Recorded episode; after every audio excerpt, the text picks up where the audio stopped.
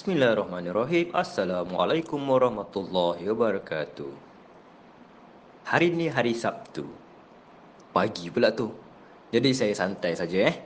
Okey, hari ni saya nak berkongsi mengenai konsep yang selalu kita tengok dalam Twitter, dalam Facebook, dalam Insta, gambar dan sebagainya yang selalu akan tulis petikan ayatnya.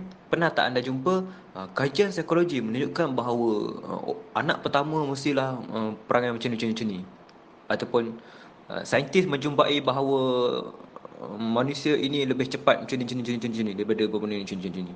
Pernah jumpa kan? Okey. Dekat sini saya nak pesan bahawa jangan terima bulat-bulat. Sebab yang pertama petikan macam tu, konsep macam tu dia tak ada nyatakan rujukan. Seperti kita tahu, setiap mana klaim kita nak sebut bahawa manusia ni macam ni, macam ni, macam tu, perempuan lagi cepat lelaki dan sebagainya ataupun uh, kenapa macam ni? Dia mestilah datang dengan evidence yang sah bukti yang sah. Dan yang kedua kenapa saya kata jangan mudah percaya adalah uh, psikologi ni dia terlalu subjektif. Dia sangat subjektif. Dia tak macam dalam fizik F mesti ikut tu MA satu tambah satu mesti dua. Uh, psikologi tak. Psikologi lain.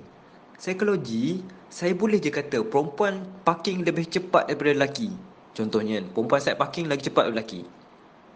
Kemudian ada kawan saya kata, eh tak, lelaki parking set parking lebih cepat daripada perempuan. Siapa betul, siapa salah? Jawapannya, dua-dua betul asalkan dua-dua datangkan dengan bukti yang menyokong.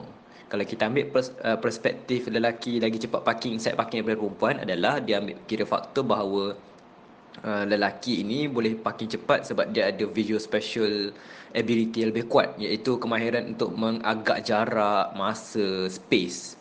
Uh, lebih berbanding dengan perempuan dia lebih cepat. So dia lebih pakar bab ni. Pada saat yang lain pula yang kata bahawa perempuan lagi cepat dia boleh jadi betul juga kalau dia ambil pada konsep bahawa perempuan lebih cepat multitasking contohnya. Dia lebih cepat nak cuba nak tengok kiri kanan nak tukar gear nak masuk semua. Jadi perempuan lebih cepat benda ni dia lebih pantas. Jadi menyebabkan dia makin lagi efektif. Ha, soalannya siapa lagi betul siapa lagi salah?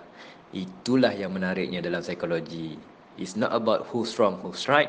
It's about ideas. It's about innovation. It's about exploration So kalau kita ada idea yang against the mainstream idea, tak ada masalah asalkan your hujah atau your argument must become with a valid evidence, a valid research, a valid hujah yang memang menyokong bahawa anda itu teori yang boleh diterima. Okay? So itulah yang menariknya mengenai psikologi. Every theory is right unless proven otherwise. Okay? Tapi sebenarnya kalau konsep sebenar every theory is not wrong yet. Itu konsep sebenarnya tapi itu cerita lain pula satu hari nanti. Ha, InsyaAllah macam saya kata tadi eh, Sabtu ni nak santai kan tapi berat pula tiba-tiba. Maaf ya. Saya tak pandai nak jadi ringan. saya asyik berat je kan. Walaupun berat saya tak tak apa banyak teman. Okey, sekian saja. Terima kasih kerana mendengar daripada Aiman Psikologis mengkaji minat manusia.